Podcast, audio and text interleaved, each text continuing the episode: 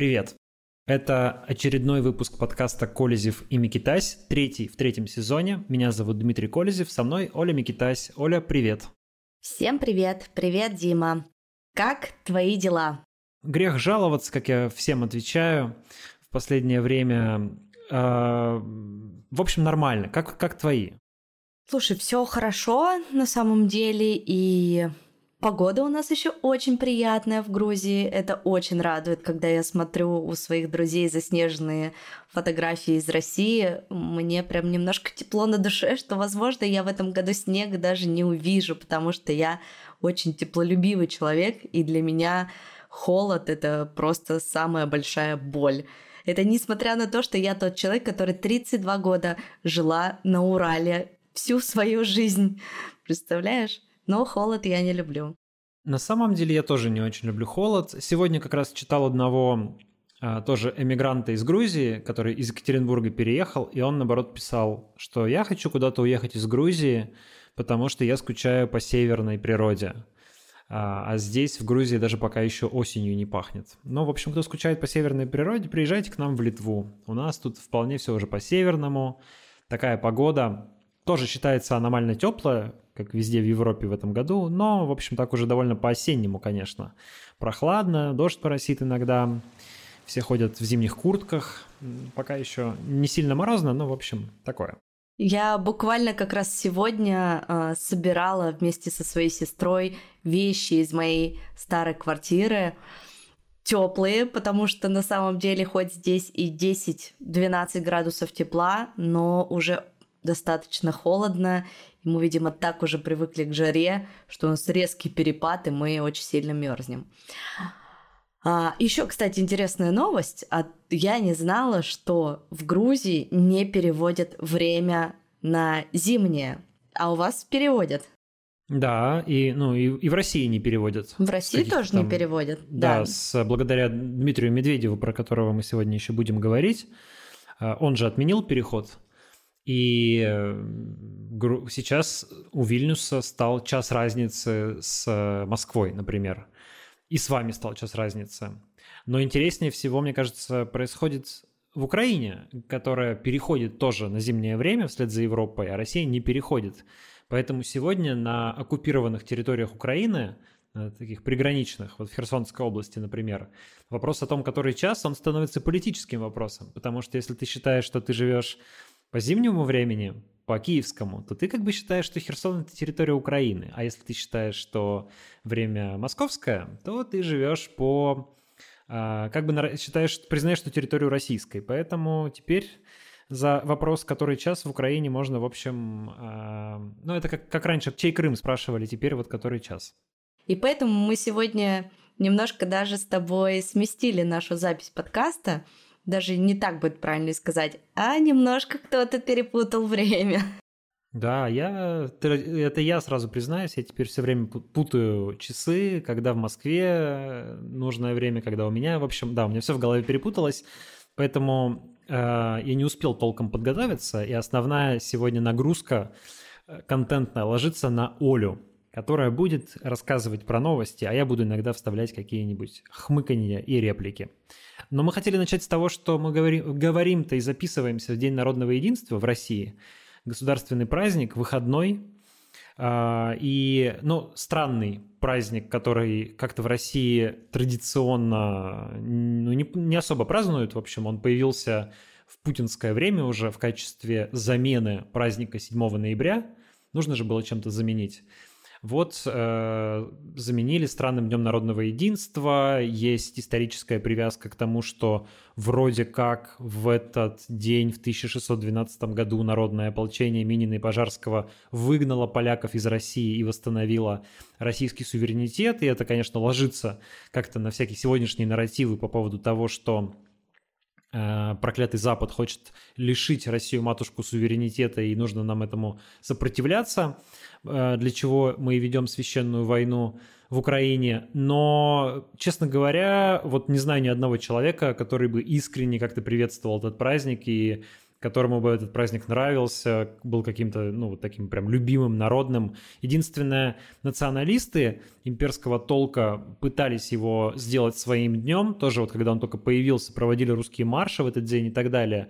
Но и националистическое движение тоже а, оказалось настолько ну, как бы репрессировано, что уж говорить, забито, а, э, с одной стороны, а с другой стороны, наоборот, кооптировано Кремлем. Ну, по сути, не стало никакой отдельной политической э, силой, поэтому и с ними сегодня этот день тоже не ассоциируется.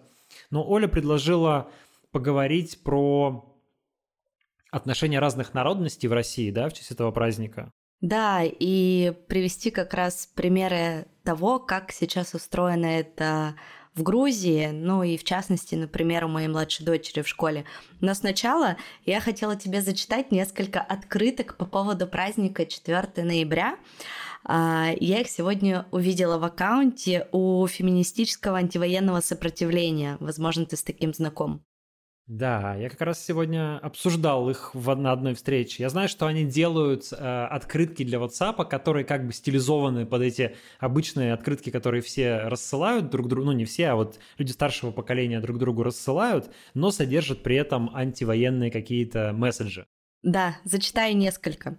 4 ноября. В день осенний, звонкий, чистый поздравляем россиян с Днем народного единства, где квартиры для славян. Мне кажется, это супер такая актуальная эмигрантская открытка, э, очень грустная, очень жестокая, но правдивая. Но, слушай, она такая, э, если честно, ты, я, ты прочитала, и я даже там полсекунды подумал, чтобы понять, как бы о чем это и в чем здесь подколка. А, то есть я-то думал, что эти открытки должны как-то очень в лоб на самом деле воздействовать на людей, но здесь Потоньше, да, потоньше. Есть и другие, прям в лоб.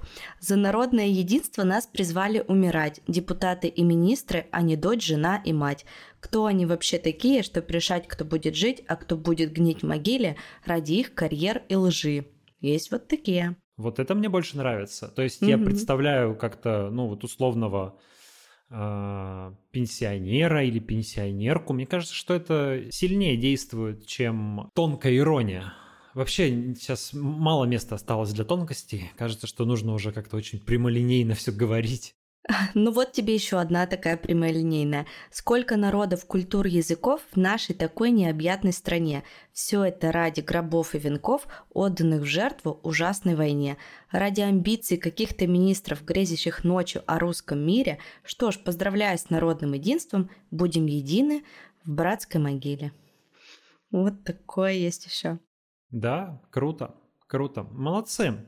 Вообще они э, взяли на себя интересную функцию, вот как бы взаимодействия с, э, ну, что называется, глубинным народом.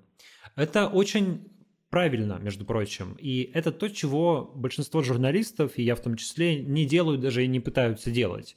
То есть как бы мы продолжаем оставаться в своих пузырях, исходить из того, что вот есть какие-то там ужасные сторонники войны, простые россияне, и наши с ними мировоззрения настолько разошлись, что даже не стоит пытаться в чем-то их убедить.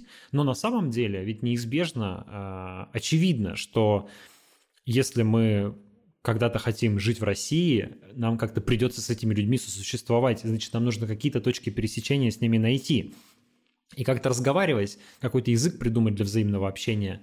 Поэтому э, вот мне кажется, путь, правильный путь, это действительно пытаться говорить не только с оппозиционно настроенными людьми, которые и так с тобой согласны, но и как-то найти какие-то ключики к сердцу другой части аудитории, что феминистское антивоенное сопротивление вроде бы пытается делать. Да, и на самом деле они прям уникальные э, девушки, и я, когда училась на курсе для гражданских активистов, мы разбирали их кейс, и у них есть газета «Женская правда». Может быть, ты тоже об этом слышал. Это газета, которую может распечатать любой житель России и положить ее в почтовые ящики. У них даже есть инструкция, как это нужно делать безопасно. А, и отличный телеграм-канал, где они публикуют интересные новости.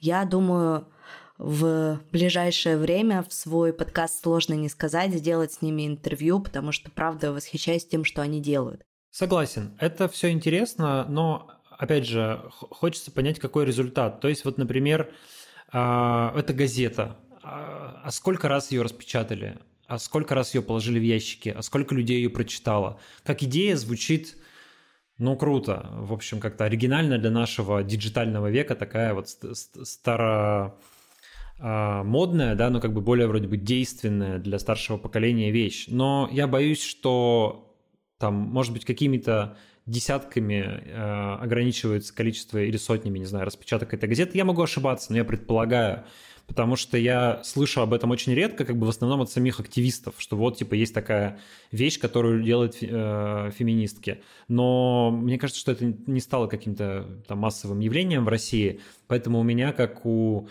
там, медиа-менеджера, всегда вопрос, а какой охват-то получился этого всего? Это понятно, если смотреть э, со стороны именно менеджмента, но сейчас, мне кажется, в данных реалиях, в которых мы сейчас живем, любая капля вот в этом море бездонное, она очень ценная. Я согласен, это вовсе не претензия, конечно. Э, да. Э, это ну, то есть это очень круто то, что они делают, и молодцы. Просто хочется, знаешь, интуитивно найти какой-то волшебную палочку, которая бы помогла, помогла победить путинскую пропаганду, и так начиная, ну, понятно, что это не эта палочка, но, наверное, никакой палочки не существует. Есть очень большое количество всяких приемов и способов, которыми можно пытаться сопротивляться, но не факт, что, конечно, телевизор вообще возможно победить. Но ты знаешь, я немножко даже а, стала получать какие-то плюсы из общения с моей бабушкой, которая смотрит телевизор 24 на 7, но стала смотреть по моей рекомендации ролики Кати Гордеевой. И пишет мне абсолютно восторженные отклики, что какие умные, красивые гости, хорошие, как у них, какая у них хорошая, правильная речь, какие у них хорошие, правильные мысли. А, но при этом она может через день а, снова скинуть какую-то путинскую новость. Ну, то есть новость пропаганды. И, и я вижу при общении с ней, насколько у нее просто разрывается мозг, вот в натуральном прям смысле, и она, она не понимает, что у нее происходит в голове, и вроде и здесь ей нравится, ей откликается, но она не может понять, что и верить тому, что говорит по телевизору. Я думаю, это многим сейчас знакомо, и многие с этим столкнулись в своих семьях. Это очень тяжело принимать именно старшему поколению. Но хотя бы какие-то подвижки есть для меня, это, безусловно, очень тепло мне от этой мысли, что я хотя бы как-то чуть-чуть, знаешь, маленькими шагами. При том, что она не воспринимает это все в негатив. Если бы она воспринимала это все негативно от меня, а, я бы не стала даже с ней контактировать. Перейдем к новости э, про народное единство все-таки. Э, моя дочка Мира, когда мы переехали в Грузию, спустя несколько месяцев пошла здесь в грузинский детский сад. Он полностью на грузинском языке, э, воспитатель, э, так взрослая грузинка, и дети все разных национальностей. И вот буквально вчера мы с ней разговаривали, и она рассказывала мне о своих друзьях, которые у нее появились в садике, с которыми ей очень нравится общаться. Один из них это мальчик из Ирана, его зовут Ашан, и второй мальчик грузин, его зовут Зука. А, но Мира у меня еще не говорит на грузинском языке, соответственно, э, ребята не говорят на русском языке. Я говорю, и на каком языке вы вообще разговариваете? Она говорит, а мы разговариваем на своем языке, ну, там, на детском, мы просто играем вместе. Я говорю, и тебе все понятно, тебе комфортно? Она говорит, ну да. Я говорю, ты все понимаешь? Ну да. И вот это вот, знаешь, детская непосредственность и вот эта детская дружба, между людьми разных национальностей, вот она для меня, наверное, и есть вот про это единство. И я сегодня, пока шла домой, а, думала об этом и думала о том, что скажу в новостях. Наверное, я очень благодарна тому, что все-таки мы эмигрировали и эмигрировали вместе с детьми, а, чтобы показать им совершенно другой мир, о том, что бывает по-другому, что тебя не булят в школе и в садике за то, что ты не говоришь на другом языке, что у тебя другого цвета кожа э, или другой разрез глаз. Хотя все мы помним в России, особенно в школах, насколько, насколько дети жестокие. Мы даже, помню, делали с тобой выпуск про школу и разговаривали про это. А, о том, что ребята из Казахстана у нас называли всегда узкоглазыми, а, ребят э, кавказских национальностей черножопыми, и это было вообще в порядке вещей. И сейчас это все в 21 веке продолжается. О каком вообще народном единстве можно говорить, когда это есть везде? Ты знаешь, вот то, что ты говоришь, заставляет задуматься о том, что все эти национальные стереотипы, тем более такие негативные стереотипы, но это же очень э, взрослые вещи, то есть как бы навязанные обществом, социальные.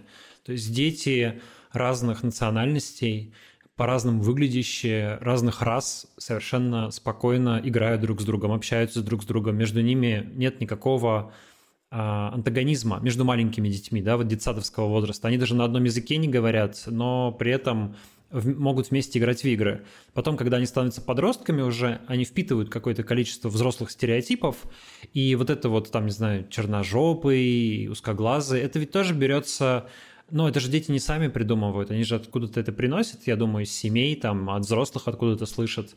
Поэтому, в общем, э, все эти, как бы, идея национального вообще, она ну, такая, продукт взрослого мира, он к детям никакого отношения не имеет. Это напоминание о том, что это вообще все социальный конструкт. То есть, да, конечно, даже биологически люди выглядят по-разному, но если уж мы говорим про какие-то национальные различия, когда нам рассказывают, что вот там какие-то коварные англосаксы нас хотят захватить, э, или вот какие-то французы не такие, или вот там еще кто-то. Всегда хочется сказать, слушайте, блин, мы же все люди, это же самое главное. О каких вообще там национальностях вы говорите? А, я... Понятно, что национальное ну, мы живем в мире национальных государств, и по-другому быть не может, но хочется всегда как бы отделять а, эту реальность социальную от попыток ей э, злоупотреблять и манипулировать людьми через эти национальные стереотипы, когда говорят, что вот мы русские, там мы особенные, еще что-нибудь такое. Мы э, не особенные, но мы отличаемся как национальная общность от других, но мы не лучше, не хуже, да, мы просто другие. Есть замечательная грузинская нация, есть замечательная украинская нация, есть замечательная армянская нация и так далее. Это просто как бы сообщество, которое а, в чем-то отличное, но хуже всего, когда правители пытаются эти отличия использовать для того, чтобы разжигать ненависть разжигать эту ненависть для того, чтобы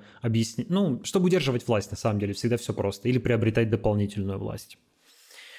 А, поэтому, в общем, поинт в том, что День народного единства на самом деле пропагандистский праздник, конечно, да, то есть придуманный пропагандой как, э, как некая, ну, во-первых, как я уже сказал, замена 7 ноября, а во-вторых, как, э, ну, попытка сплотить народ. У нас же единство – это такая вообще тоталитарная тема, да, то есть один народ, одна страна, один народ, один вождь, вот в общем. А, и здесь примерно то же самое. Но в то же время почему бы не развернуть это против э, вот этих тоталитарных идей и наоборот подумать об этом как о поводе, как о... Э, как о том, что, в общем, мы действительно все едины, не только народы России, но и народы разных стран, народы, э, разделенные какими-то границами, э, которые рисуют, ну, которые нарисовала история, да, нарисовали политики часто. И эти границы, на самом деле, с человеческой точки зрения мало что значат. Нужно помнить, что все мы люди, в общем, и стараться, как мне кажется, относиться к друг другу именно исходя из этих позиций. Давай будем переходить к нашим новостям сегодня. И мне кажется, самая э, популярная новость этой недели, я бы так даже ее назвала, что 2 ноября появились сообщения о массовой акции протеста в Ульяновской области, мобилизованных из Чувашии из-за того, что им не выплатили по 195 тысяч рублей. А, ну, массовые акции протеста на следующий день из-за этих массовых акций протеста в часть приехала делегация из Москвы, губернатор, э, представители Следственного кабинета, комитета, прокуратуры. И самое, знаешь, интересное, что пока они не приехали, а, все руководство во время этих э, сообщений о протестах говорило что ничего вообще они не знают и никаких выплат не будет. Но когда делегация приехала, 1800 а, человек написали рапорта на имя, на имя командира, и им дали увольнительные на два дня. И обещали якобы все выплатить. Я, если честно, когда эту новость увидела про массовые акции протеста, я подумала, ну все, началось, да, потому что мы много а, и говорили, и читали, в том числе на твоем YouTube-канале был такой ролик, что именно из-за массовых акций протеста, а, напомню, в 17 по-моему, году. Ну да, февральская революция началась с того, что мобилизованные отказывались отправляться на фронт и устроили восстание в Петрограде, ну, точнее, поддержали восставших, вместо того, чтобы их разгонять, там, с дуру отправили эти э, мобилизованных э, подавлять да. э, народные беспорядки, которые возникли из-за нехватки хлеба. А, естественно, мобилизованные, которые ужасно не хотели ехать на войну, они тут же примкнули к этим вот, и, да. Участникам беспорядков и, да, и стали частью вооруженного сопротивления. Вот, и я после этой прочитанной новости подумала, что, ну вот, наверное, с этого все и начнется дальше, как снежный ком, и, и что-то изменится, да, то есть когда в семнадцатом году выступали против хлеба, сейчас, понятно, все завязано на денежных выплатах, но не знаю, мне кажется, да нет, э, так быстро не начнется. Не начнется ситуация, да. ситуация далеко не такая, как в 2017 году. И надо напомнить, что мобилизация в Первую мировую войну началась в 2014 году, и только спустя три года привела к революции, когда уже было такое тяжелое экономическое состояние, что э, ну, там, хлеба в Петрограде, да, в столице не хватало. И, естественно, одно накладывалось на другое. Политический кризис, кризис на фронте, тяжелая ситуация в войсках, а, тяжелая экономическая ситуация, в общем, там все это в совокупности привело к тому, к чему привело. Мы сейчас пока в России такого не видим, но выплаты, проблемы с выплатом мобилизованным – это прямо большая а, история все-таки, да, и большая тема, которая не только в Ульяновске проявилась, но и до этого в самых разных регионах мобилизованные жаловались, то и дело на то, что им не выплачивают то, что обещали выплатить. Нужно напомнить, что им обещали 195 тысяч рублей в месяц а, от федерального правительства. Да, президентские. И обычно еще, угу. и обычно еще регионы дают какие-то деньги. Где-то это какие-то подъемные деньги, типа чтобы купить себе мундирование. Где-то это ежемесячная выплата, которую регион тоже обязуется выплачивать. А где-то я слышала, вообще не дают. По идее, должны давать всем, да, ну то есть как бы федеральную и региональную. Но тут начинаются нюансы. То есть, во-первых, федеральную пообещали, но ее пока нет. Ее должны выплатить вроде бы с 10 по 20 ноября. При этом мобилизация, напомню, началась 21 сентября. То есть люди, а, вот те, кто получит 20 ноября, получается, что они два месяца без денег провели. Понятно, какое у них настроение. Пока этих денег нет, регионы пытаются какие-то свои деньги выплачивать, чтобы там просто ну, бунт не начался масштабный.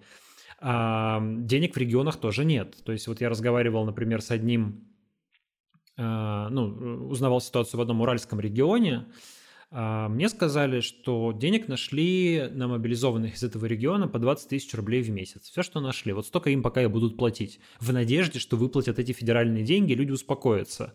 Но с федеральными деньгами тоже большой вопрос возник, потому что Путин сказал 195 тысяч в месяц. И вот вчера Путин подписывает указ, в котором говорится о единовременной выплате в 195 тысяч рублей.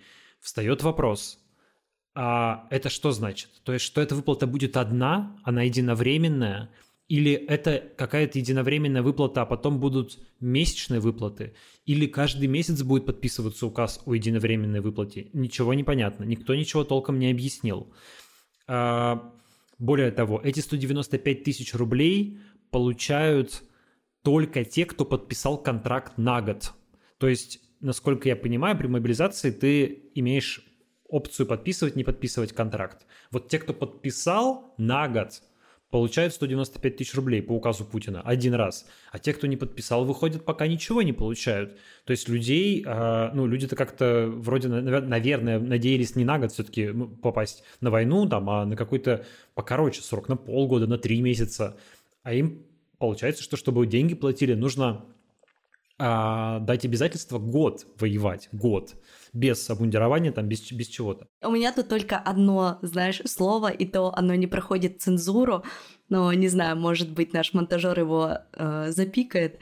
Нас опять всех наебали. Просто по-другому не назвать. Ну, конечно. Ну, не нас конкретно с тобой, а всех мобилизованных. Да, э, получается, что так. Пока все выглядит так. То есть действительно обманывают. И, если честно, даже довольно странно, потому что мне казалось, что уж все-таки на мобилизованных, ну, очевидно, что это группа повышенного риска, потому что это люди с оружием, и им нужно платить деньги. Я удивился, когда им пообещали такие большие деньги, 195 тысяч в месяц, потому что если мобилизовали 300 тысяч человек, это значит, что надо им заплатить 60 миллиардов рублей в месяц или 712, 720 миллиардов рублей в год. Это, извините меня, 3% российского бюджета. Это огромные деньги.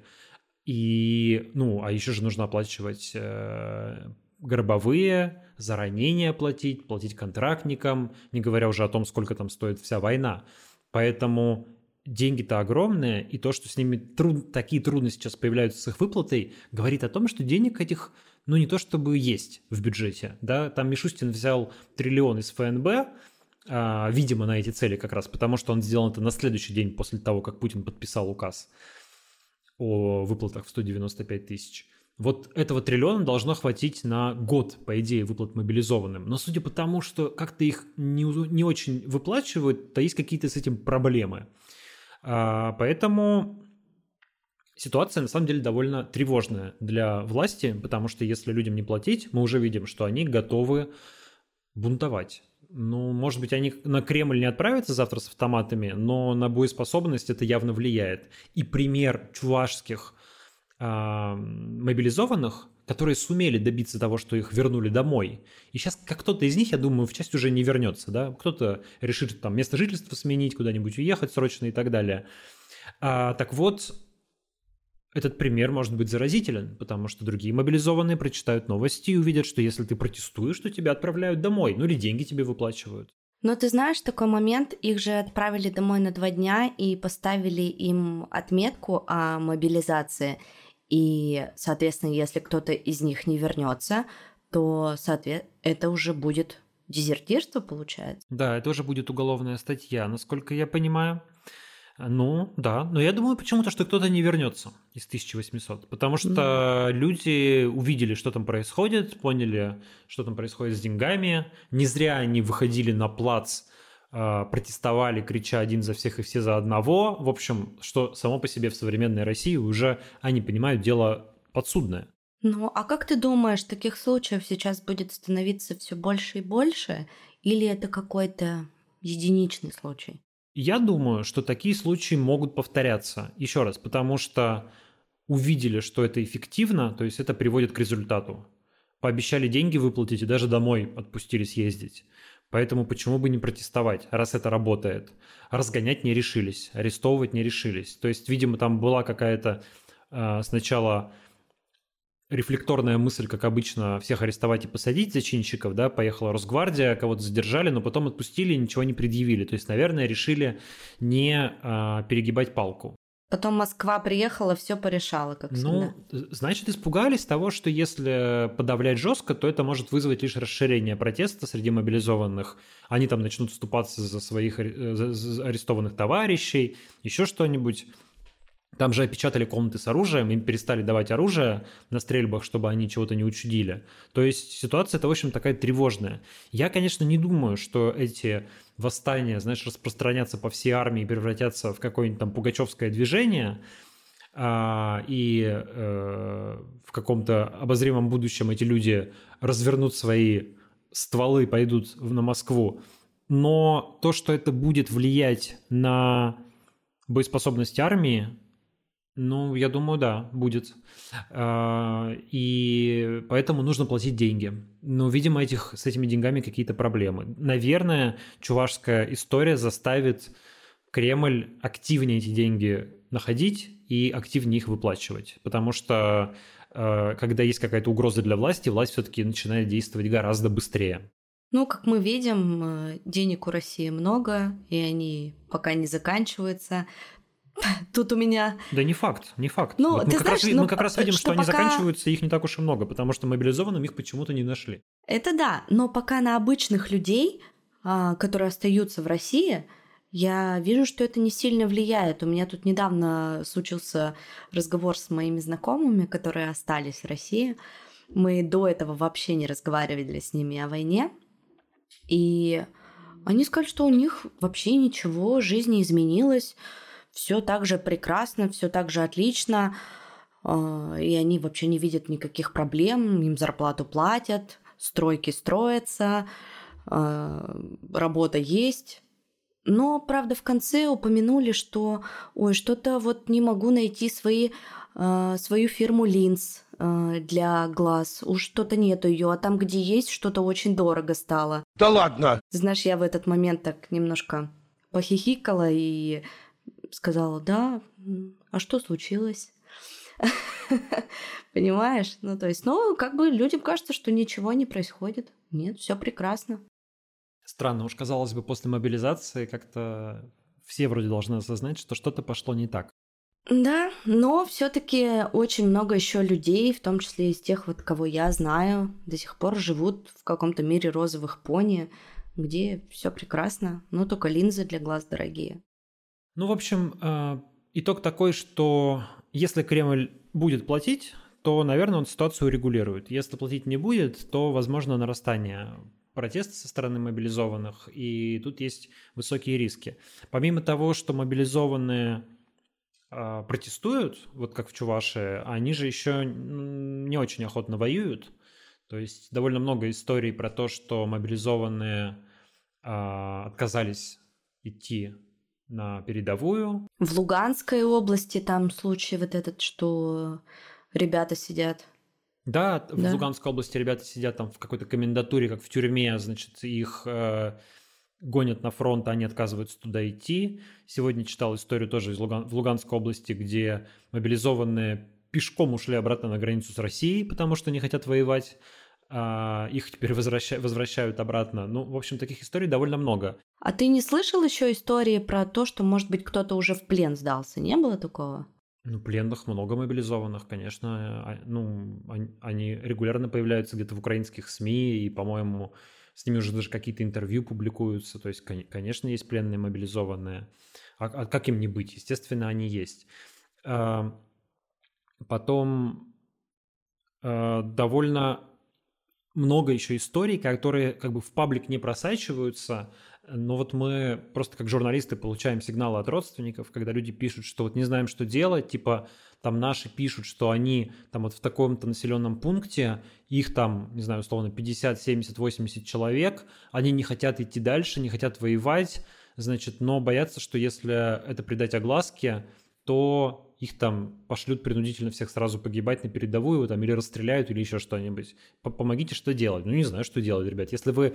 А, то есть, как бы, напишите про это, но там никаких имен мы называть не будем. Ну, приходится писать про то, что в таком-то населенном пункте люди жа- э, мобилизованные жалуются там на... И начинаем перечислять жалобы. У них ничего нет, палаток у них нет, живут в землянках, под дождем, обмундирования нет, оружия нет, командиров нет, там и так далее. Меня это так злит, знаешь, вот эти случаи, мне иногда хочется сказать, а как вы вообще там оказались? Зачем вы туда пошли? Кому, мобилизованным сказать? Да. Ну, их туда отправили, в общем, они же не по своей воле там оказались. Зачем вы подписали повестку? Понимаешь? Ну, то есть вот это вот, это меня очень-очень злит просто вот по-человечески. Понятно, что там много разных «но». Ну, смотри, тоже по разным причинам, конечно, люди оказались. Есть какие-то и добровольцы, которые там услышали про мобилизацию и такие, о, пойду денег заработаю. прилив, ну, либо пойду денег заработаю, либо пойду а, родину защищать. Ну, есть же такие люди. Ну, тоже есть, которые вот... Ну, а, а чё, а, а чё ты тогда жалуешься тогда? Может, вот они вопрос. не жалуются, мы не знаем. Там разные люди есть, да, мы же... Хотя были и те, которые патриотически пошли, а потом жаловались. Вот был там, есть какой-то краснодарский депутат, который всякие Z-ролики записывал, а, значит, всячески поддерживал спецоперацию, а потом оказался на войне и приуныл. О, тут все оказывается не так, как я думал.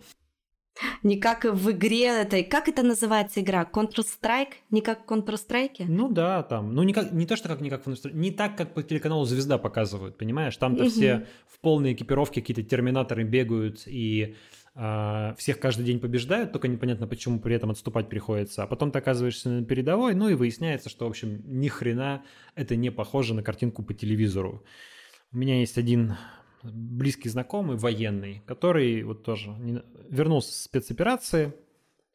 Я с ним даже не хотел сильно обсуждать эту тему, потому что, ну, он вообще таких вроде бы патриотических взглядов человек, в том смысле, что долго, а, он кадровый военный, давно служит, и он вернулся и сказал, что ни за что туда больше не поедет, потому что такого, как бы такого такой хреновой организации, такого хренового командования и такой, ну как бы, короче, все, все неправильно с точки зрения военных сделано, да, там полный абсурд и коррупция, и поэтому даже те, кто хотел воевать, приезжая туда, быстро в этой идее как-то разочаровываются. Вот. А, но мне кажется, что основная масса мобилизованных это вообще как бы вот такие люди, ну, их, их много. Ну, вот им сказали, что надо, они пошли. А, им принесли повестку, они подписали. Им сказали в военкомат прийти, они пришли. Им, их посадили в автобус, отправили в учебный пункт, ну вот они там. Они, понимаешь, ну, ну, они послушные, ну, они привыкли как-то доверять государству, привыкли, что по телевизору, думать, что по телевизору говорят правду, привыкли верить власти, привыкли, что власть о них там как-то заботится, какую-то зарплату платит, там пенсию, еще что-то. Ну вот, э, они эту власть слушают. Вот она им сказала ехать на войну, они поехали на войну. Понимаешь, с одной стороны глупо, с другой стороны, как-то даже и обвинить этих людей ну, не знаю. Да тут даже обвинять не хочется. Пож... это просто, пож... знаешь, пож... да, только. это просто очень бесконечно злит, и все. То есть, ну, что их винить? Это на самом деле все формировалось э, такое общество очень и очень долго. То есть, да, идем по течению, все, течение в ту сторону, значит, мы в ту сторону. Течение повернулось в другую сторону, значит, мы пошли в другую сторону. Ну, все-таки я думаю, что какое-то прозрение потихоньку, медленно наступает. Вот важная, важные цифры – это то, что количество тех, кто выступает за мир с Украиной, стало сильно превышать по опросам тех, кто за продолжение войны. То есть там, там mm, да, интересно. это опрос Левада-центра, там э, довольно интересная получается статистика. А, она заключается в том, что 57% выступают за начало мирных переговоров, а 36% за продолжение военных действий. В августе было 44 против 48, то есть прям уже сильно перевешивают те, кто за мирные переговоры. При этом, когда людей спрашивают, а, поддерживают ли они специальную военную операцию, они по-прежнему, как и раньше, там какое-то их огромное количество, больше 70% говорит, что поддерживает. То есть получается парадоксальная ситуация. Большинство поддерживает специальную военную операцию, и большинство же э, считают, что нужно начинать мирные переговоры. То есть э, люди боятся сказать, что они против войны, да, но когда их спрашивают, а может быть миру приступать, они говорят, да-да, уже пора к миру. Общественный тренд в этом смысле меняется, он уже, можно сказать, переломлен, дальше он будет меняться сильнее. Все-таки, вот помнишь, мы с тобой обсуждали тоже, когда началась война, что не было выступлений там матерей, родственниц и так далее, э, погибших солдат. Не было, погибали контрактники. И ну, подразумевалось, видимо, что люди сами добровольно пошли на войну. А с мобилизованными мы начинаем такие выступления видеть, их довольно много. Нам, журналистам, теперь регулярно, каждый день пишут родственники мобилизованных, которые очень обеспокоены их судьбой. В каких-то случаях люди, ну, пока в редких, конечно, люди как-то готовы публично протестовать, либо видеоролики записывать, либо выходить на какие-то акции протеста. Есть уже эти видеообращения родственников мобилизованных. Они чаще всего такие, типа, обращения там, к губернатору или к президенту, то есть не то, чтобы против, да, а вот как бы помогите, разберитесь, произошла чудовищная ошибка. Но тем не менее определенное роптание – определенный ропот начался, и он может во что-то вылиться. Возможно, будем надеяться, но еще, мне кажется, более массовая волна какая-то начнется.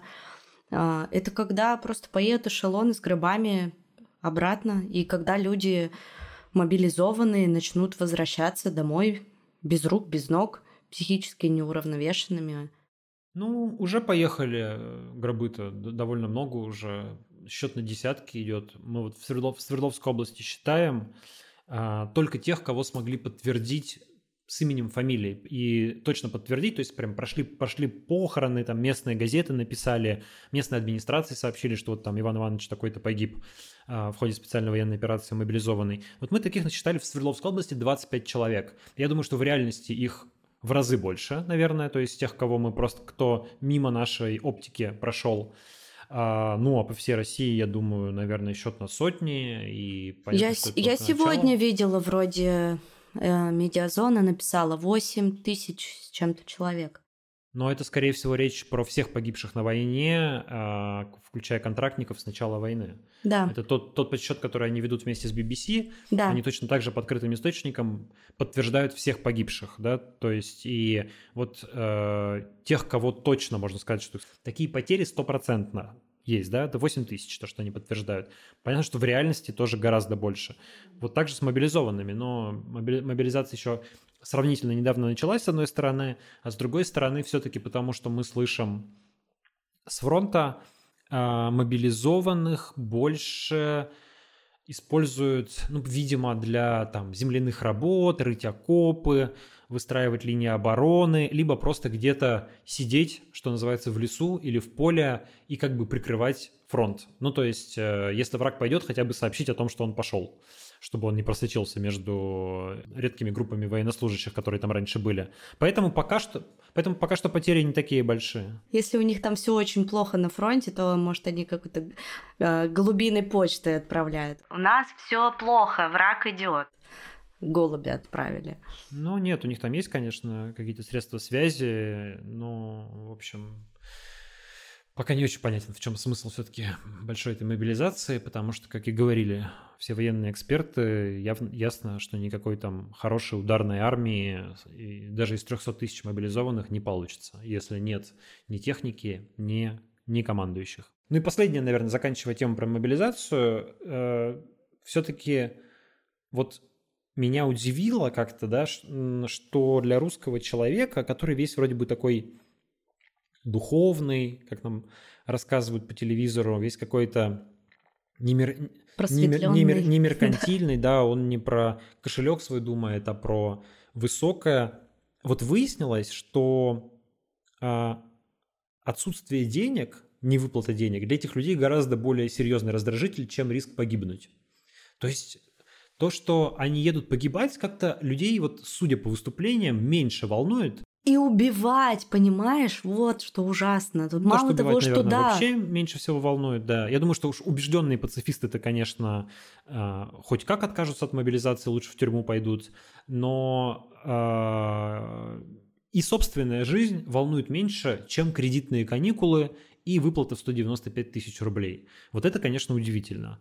Э, начинаешь думать, что права Натальи Зубаревич, которая прямо говорит, что очень сильно активность мобилизации, успех мобилизации, то, что тут удалось а, рекрутировать людей, связан с большой закредитованностью населения, ну, то есть просто с бедностью. У людей такие долги, что когда им говорят, вы сейчас 195 тысяч рублей в месяц будете получать, для них это возможность выбраться из долговой ямы. А в этой долговой яме сидит огромное количество россиян, особенно в бедной части России. И это, конечно, кошмарная картина сегодняшнего дня. То есть до того довели жителей страны, что они живут бедно по сравнению с другим миром, а, в долгах, и чтобы как-то из этих долгов выбраться, вынуждены идти на путинскую войну, убивать и погибать. И когда вот им говорят, что нет, извините, денег нет, но вы воюете, вот только тогда у них как-то что-то начинает колыхаться, и они начинают возмущаться.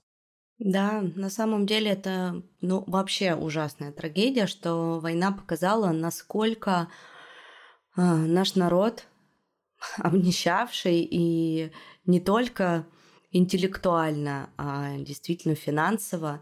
И я вот вспоминаю даже тот этап эмиграции, первую волну, и разговоры о том, что кто уезжает, кто не уезжает, кто может уехать, кто не может уехать. И знаешь, основная причина тех людей, с которыми я разговаривала, э, была не в том, что им очень нравится жить в России, они обожают свой город, и они не хотят уезжать от взрослых родителей. Такие, конечно, тоже были. А основная причина у нас нет денег, у нас нет накоплений, у меня ипотека, 33 кредита, и вот это вот все, куда я поеду. Ну, то есть я это увидела еще да? тогда, конечно, и конечно. это, конечно, большая трагедия. Финансовой грамотности просто ноль в нашей стране.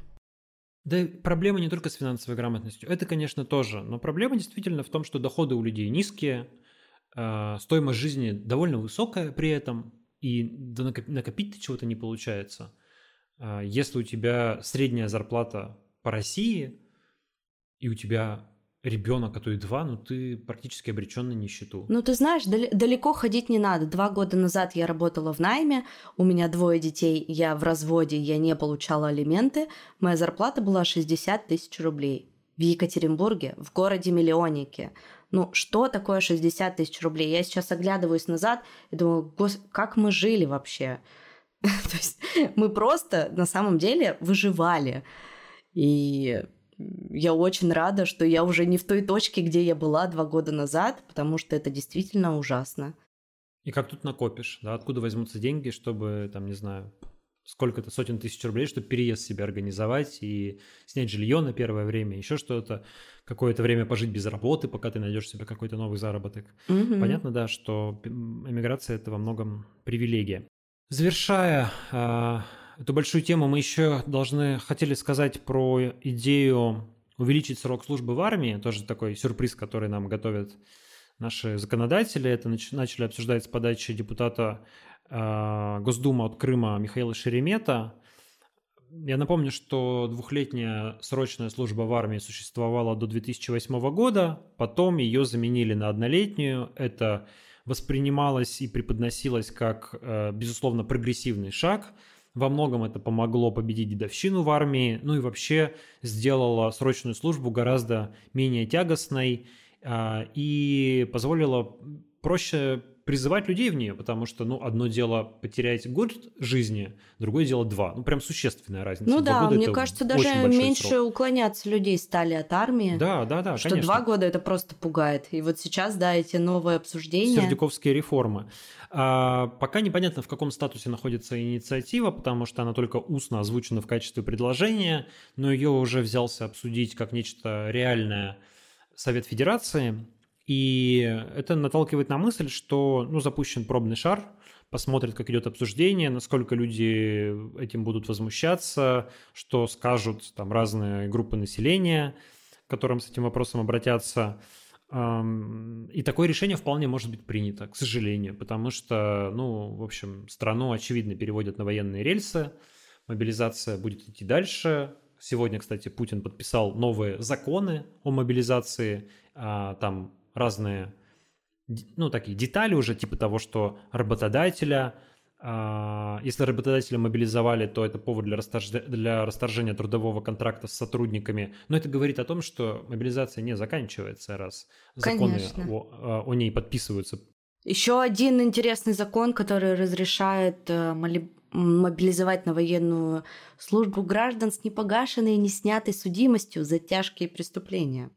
Ну да, это вот то, чем занимается, на самом деле, уже без всякого закона Пригожин, э, собирая людей по тюрьмам. Теперь этому да, придали как, в какой-то формально законный вид. До этого да. уже, насколько мы понимаем, там а, тысячи, если не десятки тысяч заключенных уехали на войну без какой-либо, без какого-либо законного обоснования. Кстати, сейчас, э, по-моему, как раз вот сегодня открыли ЧВК «Вагнер» в Санкт-Петербурге. Позорище, конечно, для моего любимого города. ЧВК «Вагнер-центр». ЧВК «Вагнер-центр». Чем они будут там заниматься? Слушай, ну это офисное здание, как я понимаю, которое принадлежит Пригожину. Он, наверное, кому-то его сдаст каким-нибудь структурам. А так как Пригожин любит всякие внешние пиар-эффекты, то он использовал это для того, чтобы, ну, как-то легитимизировать, что ли, ЧВК в общественном пространстве. Ты мог себе такое представить просто год назад, Дим, чтобы... Сегодня в нашем родном Екатеринбургском Симоленде я смотрел, ну, точнее, не сегодня, накануне выступала певица Вика Цыганова, замечательная, и вместе с ней тысячи этих сотрудников Симоленда, обнявшись, пели песню про чувака Вагнера. Я без слез не могу смотреть ролики Симоленда, меня просто... Да, но он известен там своими, понятно, всякими этими путинскими флешмобами и всем прочим. Я, я, я, вспоминаю, вот у меня был разговор, ну, наверное, года полтора назад с одной знакомой, которая работает в Симоленде, я, э, ну, такой шапочный знакомый, я спрашивал, ну, как вам там все вот эти, вас, знаете, флешмобы заставляют ходить за Путина? Она говорила, слушай, ну, типа, да, это, конечно, минус нашего работодателя, никому это особо не нравится, но вот, например, ну, он же и хороший для нас тоже делает. Вот к нам привозили Моргенштерна, вот мы сходи, нам, у нас был бесплатный концерт Моргенштерна. Ну, когда бы я еще попал на концерт Моргенштерна? Это же суперзвезда, он приехал только в Симоленд, типа, выступить. А тогда Моргенштерн был прям реально в топе. Вот, типа, я, вот я за это благодарна. Вот я думаю, сейчас вы все были благодарны, дорогие. Сейчас вам ни Моргенштерна, ни хера. Ходите на Вику Цыганову, пейте с ней, пойте с ней песни про чувака Вагнера. Это да. Мы с тобой еще хотели обсудить э, одну новость, ну, буквально, может быть, кратенько, а, по поводу сегодняшнего поздравления э, Дмитрия Медведева с Днем народного единства. Да. Ты процитируешь или мне процитировать? Я пару цитат выписала себе. Могу я это сделать? А, во-первых, ответы на простые вопросы называется этот пост. Какие были вопросы? За что мы воюем? Его ответ. Мы воюем за всех своих, за свою землю, за свою тысячелетнюю историю. Кто воюет против нас? кучка безумных нацистов-наркоманов, одурманенный и запуганный ими народ и большая стая лающих собак из западной псарни. Я не могу просто читать. Дальше я продолжу. С ними разномастная свора хрюкающих подсвинков и недалеких обывателей из распавшейся Западной империи, со стекающей по подбородку от вырождения слюной. Я, я просто... У меня сейчас истерика начнется. Дальше. Мы были слабы и опустошены безвременем. Вы еще представляете себе Дмитрия Медведева, этого грозного мужа? В кожаном а плаще, сейчас... в кожаном плаще. А сейчас мы стряхнули липкий сон и тоскливый морок последних десятилетий, в который нас погрузила гибель прежнего Отечества. Нашего пробуждения ждали другие страны, изнасилованные повелителями тьмы, рабовладельцами и угнетателями которые, которые грезят своим чудовищным колониальным прошлым и жаждут сохранения своей власти над миром. Ну и, и финал просто вообще 10 из 10. У нас есть возможность отправить всех врагов в гиену огненную, но это не наша задача. Мы слушаем слова Создателя в наших сердцах и повинуемся им. Эти слова и дают нам священную цель. Цель – остановить верховного властелина ада, какое бы имя он ни использовал – сатана, Люцифер или Иблис. Ибо его цель – погибель, а наша цель – жизнь. Его оружие – затейливая ложь, а наше оружие – правда. Именно поэтому наше дело правое. Именно поэтому победа будет за нами. Боже, просто... Дмитрий Медведев превзошел себя, конечно. Он ну, давно как-то деградировал, но сегодня просто реально топ. Это была вишенка на торте. Я сегодня с утра читала это за завтраком. Просто я подавилась едой. Я, я не верила, что... Вот ты представляешь, он же еще когда-то недавно совсем был президентом. Говорил, что свобода лучше не свобода. Да, по Америке с Обамой, гулял. радовался айфону. Его сын, вроде у него, по-моему, даже американское гражданство было, нет? Ну нет, мне кажется, что это неправда, никакого подтверждения этому нет, это было, был какой-то слух. Что? Что это? Тяжелые наркотики? Или он так хочет вот э, быть самым ярким представителем партии войны? Чтобы его Да, Путин заметил? Или что? Он хочет в глазах, конечно, в глазах Путина. Но смотри, а, если говорить серьезно, ну, если говорить серьезно, то какая тут стратегия? Какая-то есть, да? Это ведь можно, конечно, посчитать, что это просто сумасшедш... сумасшествие. Такое тоже может быть, мало ли. Может быть, там какой-то распад личности случился на почве вранья, а, злоупотребления алкоголем. Потери своих домов, пароходов. Да, всякими санкциями и прочим. Все может быть. Мог реально сойти с ума человек в, в медицинском плане. Но я все-таки предполагаю, что определенная стратегия тут есть. Какая она? Значит, да, нужно доказать Владимиру Путину, что ты, а, ну, как бы настолько отбитый, что с тобой никакие американцы никогда больше дела иметь не будут. Ведь, как мне представляется, почему в 2012 году Путин не дал Медведеву посидеть еще 4 годика, забрал у него кресло. Во многом потому, что посчитал, что Медведев Слишком мягкий. сдает американцам, да, что Мгм. вот они его очаровали как-то, вот, в общем, под себя подмяли, вот он там весь этими айфонами и обамами увлекся, в общем, и про Россию забыл. И оказался, ну, сначала, понятно, вернулся в премьерское кресло, все равно там молодец, миссию свою выполнил, кресло погрел. Сначала э, оказался премьером, потом, как мы помним, вовсе угодил в опалу в, на малозначительный пост заместителя секретаря, заместителя председателя, извините, Совбеза. Формально высокий, но по факту не наполненный никаким содержанием пост. И вот теперь при этом Медведев, я думаю, понимает, что у Путина стоит проблема 24 года, в которую он надеется вернуться, очевидно, как преемник. А, Медведев, я имею в виду, и надеется, что он для Путина вновь окажется тем человеком, которому можно доверить президентский пост. Ведь он уже один раз этот пост подержал, и все закончилось хорошо. А, может, можно ему доверить еще раз. А то, что он тогда с американцами сблизился, ну вот смотрите, теперь он очень сильно поменялся. Теперь он уже точно с ними не сблизится, потому что после всей этой чуши, ну кто с ним будет иметь дело? Как бы, да? Слушай, а как, как это вообще люди воспринимают обычные? Ну, то есть, мне кажется, никто в здравом уме не будет это воспринимать всерьез. Ну, то есть, да, мне тоже как-то... Я, я даже уже не понимаю, на кого это рассчитано. Да, То есть, на э, есть, какую м, аудиторию? Мне даже сл- сложно представить какого-то россиянина, ну, за исключением, прям, я не знаю, э, какого-то э, патриотического алкаша на восьмой день запоя, который, Дугина? который как бы прочитает это и скажет «Да, верно». Ну, как бы, come on, какой сатана Люцифер или Иблис? А, кстати, Иблис, знаешь, что такое Иблис? Нет. А, ну, понятно, что это такое арабское название дьявола, как бы, но вот я в Википедии специально уточнил. В исламе это имя джина, который благодаря своему усердию достиг того, что был приближен Богом и пребывал среди ангелов, но из-за своей гордыни был низвергнут с небес. Вот как тебе кажется, это не история жизни Дмитрия Медведева, как он ее Да-да-да-да-да. видит вообще? После своего низвержения Иблис стал врагом людей, сбивая верующих с верного пути. Мне кажется, здесь правда какая-то есть автобиографическая проекция. Мне кажется, надо эти все тексты сохранить для потомков. Ну, безусловно, они сохранены, конечно. И неизвестно, чем это кончится. На самом деле, ситуации могут быть самые неожиданные. Вот сегодня Владимир Пастухов вроде как в шутку писал, что, дескать, э, Медведев-то самый прозорливый. Он понимает, что рано или поздно все окажутся на скамье подсудимых. И у него будут железные доказательства, что он был невменяем в это время, да? Ну, потому что, ну, то есть, как бы, это же клиническое сумасшествие. Это же всем очевидно, да? То есть, ты просто показываешь это в суде и говоришь, ребята, извините, я был не в себе тогда, поэтому я освобождаюсь от ответственности. С одной стороны, это, конечно, шутка. С другой стороны, ну, сильно ли мы удивимся, если через, там, не знаю, 2-3 года, э, например, после Путина, э, в смысле, когда Путин уйдет, Медведев сделает еще одно перевоплощение и скажет, ну вы что, не понимаете, я же пытался вернуться к власти, чтобы вернуть в России демократию.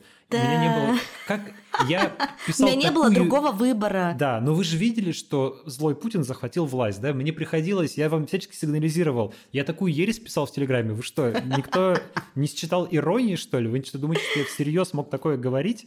А, такое ведь тоже может быть. Вот я, если честно, удивишься уже вот тому, что такое произойдет? Я бы не удивился, потому что кто бы мог подумать, что этот вчерашний либераль, либеральный а, президентик Дмитрий Медведев, значит, вот будет э, писать про Люцифера, Иблиса и Гиену Огненную в своем телеграм-канале. Это Но да. и, и еще, как бы, если говорить так уже на серьезных щах, может быть, тут есть какая-то, э, ну, как бы сказать, политехнологическая, что ли, э, такая функция у этих заявлений. Э, ведь есть вот некий политический театр, и в нем есть разные акторы, с которыми мы так или иначе Владимира Путина сравниваем. И, ну, вот в нормальном бы, здоровой ситуации это был бы театр реальной конкуренции политических лидеров. А, Путин бы боролся на выборах там с Навальным, не знаю, с каким-нибудь э, военным э, патриотического склада, там еще с кем-то, ну и доказывал бы, что он самый лучший. Выборов не существует, демократии, понятно, никакой в России нет, но политический театр при этом остается, и мы все равно продолжаем смотреть на разных его акторов и сравнивать друг с другом. И Путину, может быть, нужно, чтобы были на этом поле какие-то разные люди, с которыми бы его сравнивали, причем в пользу Путина. Ой, ведь уж лучше Путин, чем этот псих Медведев. Ведь, ведь почитаешь Медведева, да, и подумаешь, что, может быть, Путин-то еще самый из них более или менее адекватный, потому что ведь, не дай бог, ядерная кнопка окажется в руках у этого человека, это же еще хуже будет. Поэтому э, вот, может быть, и такая мысль. А, слушай, думаю спросить у наших слушателей, если вдруг у вас есть какие-то свои варианты, вы можете написать нам э, в комментариях на Apple подкастах, или, например, вы можете подписаться на наш э, Patreon и Boosty. Кстати, на этой неделе я там опубликовала пост со своими любимыми подкастами, которые я постоянно слушаю. Они абсолютно разноплановые. Есть и те, которые на после, на тематику после 24 февраля, в том числе и про историю, и про рефлексию, про психологию. Есть и те подкасты, которые подойдут родителям. И есть даже подборка из детских подкастов, которые любят мои дети. Поэтому обязательно заходите и посмотрите, подпишитесь. А на следующей неделе я хочу почитать а, небольшие отрывочки из книги «Личный прием» а, нашего с тобой любимого Евгения Ройзмана. Вот. Эта книга достаточно редкая, да, она есть, э, я думаю, мало кто ее читал, мне ее отправила моя лучшая подруга из Екатеринбурга, и я прям с удовольствием зачитаю некоторые отрывочки вам. Поэтому подписывайтесь, все ссылки будут в описании к этому выпуску. Не забывайте нам ставить оценки. Ставить оценки, оставлять комментарии, подписываться на Patreon е и Бусти, чтобы помочь нам. В общем, помогайте. Да, спасибо большое, что вы провели с нами этот час. Спасибо тебе, Дима. Спасибо тебе, Оля. Не скучайте, берегите себя. Помните, что все, когда-нибудь все проходит, и это тоже пройдет. Всем пока.